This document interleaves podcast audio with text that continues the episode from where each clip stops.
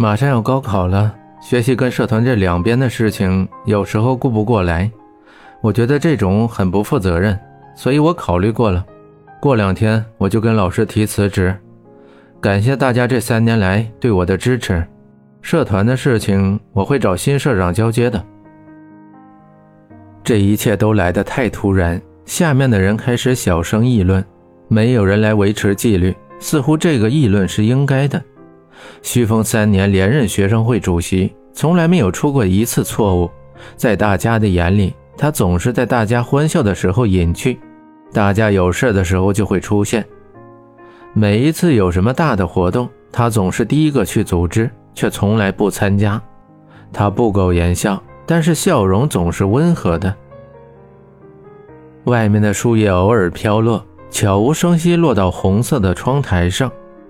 蔚蓝的天空今天显得格外蓝，如同青花瓷一般的色彩。漫卷云舒的画面渐渐的淡开。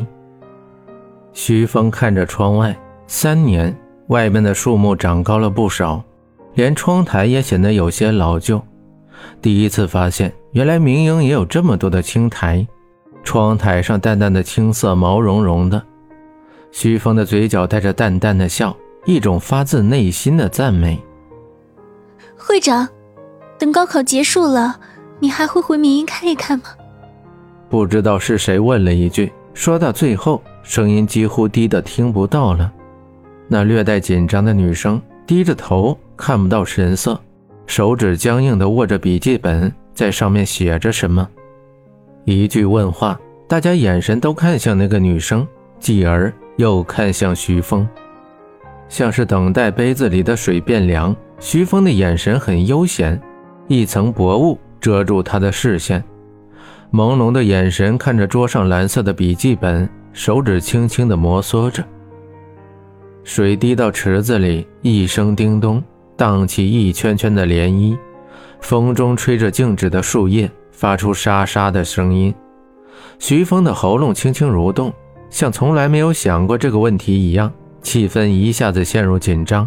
每个人都在水深火热里挣扎着，而徐峰的神情却依旧悠闲。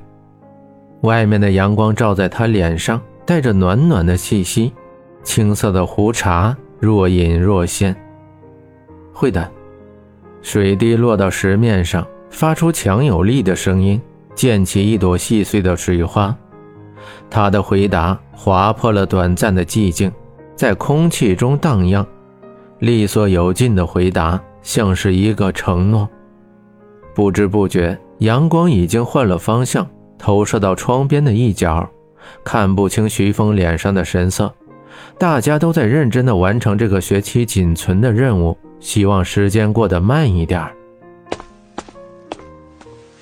门如同被胶封住一般，徐峰用了点力气才推开。没有任何人注意到他眼神的落寞。像一个终于要回到自己家乡的老兵，他孤寂地走着，没有太多的喜悦，更多的是不舍。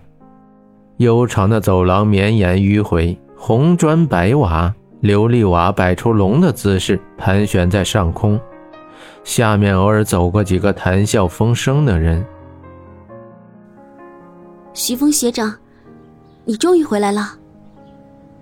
守在男生宿舍楼下的何露看到徐峰回来，摇摇晃晃地站起来，不停地轻轻转动着脚，微微散开的裙摆在风中起伏着。何露的脚居然麻了，她勉强地站好，在心里咒骂着，可脸上却带着甜蜜的笑。你在这儿站多久了？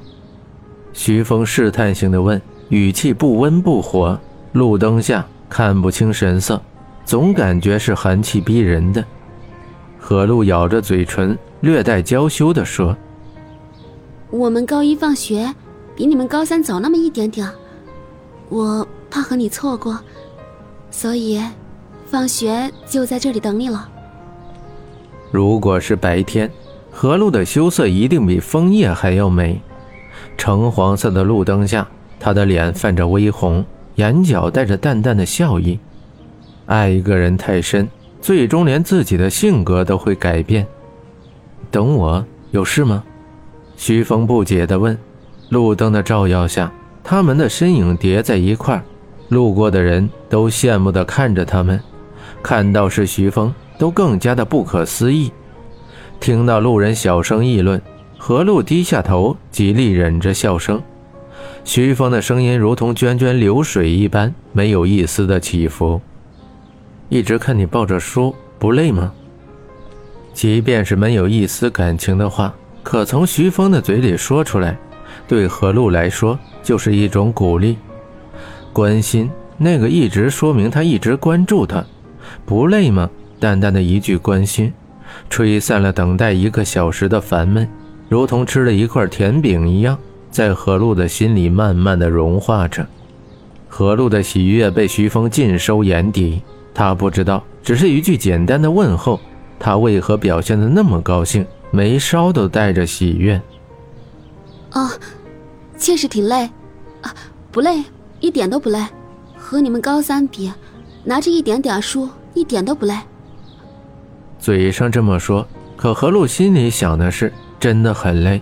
我觉得我的胳膊都要散架了，抱着三本书，像英语词典那么厚，连个坐的地方都没有，放到宿管那边又怕丢了，所以只能抱着在这里守着，怎么可能不累呢？何露的手向下面动了动，用力维持着书的平衡。这些书全是给你的，给我的？对啊，全是高三复习资料。这些都是你借的？摸到书籍上突出的标签，在路灯下隐约的可以看到编号，但那红色的钢印清晰可见。